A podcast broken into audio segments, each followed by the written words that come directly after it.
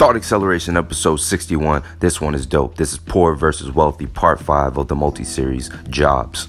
Now, for more visual motivation, follow me on Instagram at Taymond underscore Bailey. Taymond is spelled T A Y M O N D underscore B A I L E Y. And for more misadventures, follow me on Snapchat at Taymond Bailey. DM me, comment, leave any comments below. Now, plush or Thought Acceleration is an extension of the entertainment company Plush. Plush stands for People Like Us Steady Hustling. Why do you? So, this is Jobs Part 5, and we're going to break it down. I'm going to keep it brief because I got to go. But poor versus wealthy, what you want to do is align yourself with the group you want to become. And if you're listening to this podcast, you definitely want to become wealthy. So, poor people, they believe that they should work for money. It's nothing new there. It's pretty much a job, what we know. They believe in giving their time for a paycheck, the worst way to earn money. Wealthy people, they believe they money should work for them. It's a whole different game. They believe that their money should produce more money.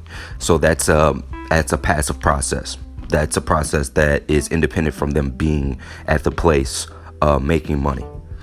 Now, poor people they see jobs as a tool to get money for stuff they see jobs as a tool to get money for stuff. So their mindset is basically wrenched in greed. They say wealthy people are greedy. That's not true. Poor people are actually more greedy than wealthy people because poor people are poor because they feed their greed.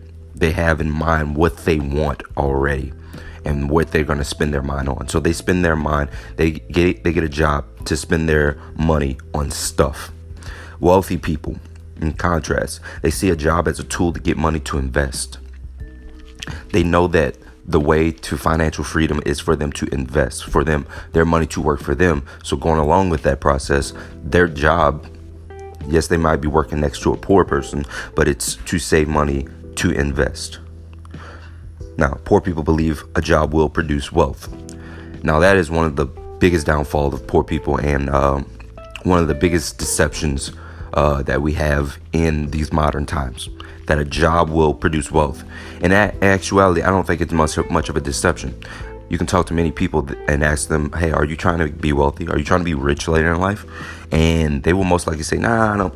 I don't really want to. Yeah, it's not. It's not really big. Money isn't everything." Well, yeah, money isn't everything, but if you had a possibility to live a life where you had it, why wouldn't you go for it? You know, money is a way to give people that you love the life that they dream of. There's nothing more selfless than that. So they believe a job will produce wealth, which is not true. Why? Because a job requires you to be physically present. In order to produce wealth, you have to make money while you sleep. Now, wealthy people, in contrast, believe investing produces wealth, which is you maybe buying stocks, maybe um, investing into your friend's business who has a startup. You have the money, they have the idea. That happens all the time in business. Someone with an idea meets with someone with money and make things happen. So that's wealthy people. They believe investing produces the wealth. Jobs. Poor people, they put limits on God by hoping for freedom through a job. So poor people will claim to be spiritual because uh, that's why they're poor, because they're spiritual, which in actuality is a contradiction because what you're doing is you're putting a limit on God if you are asking for immense wealth or you're asking for a breakthrough, financial breakthrough, but you just work your job. You don't do anything else. God cannot squeeze lemon juice out of a rock.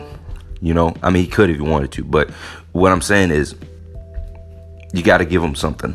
If you're just working your job, in your rational brain, and I'm not talking to you because there's way too many of you listening right now. But in that hypothetical you, uh, that your rational brain, what is going to happen different if you go to your job? You got a check for like eight hundred dollars for your two weeks of work. What happens different? Does something? Does the boss wake up and say, you know what, you know what, I.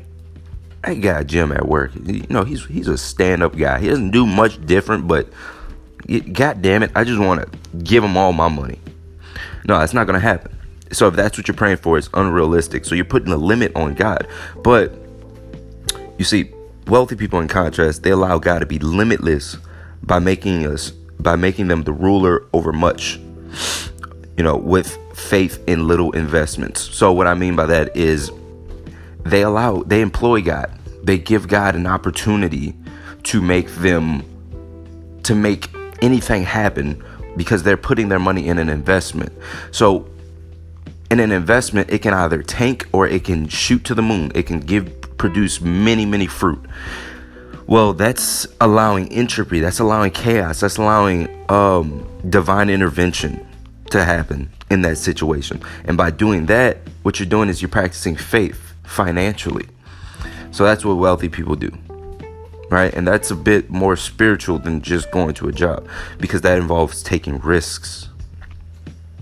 So that is the difference between poor people and wealthy people when it comes to jobs.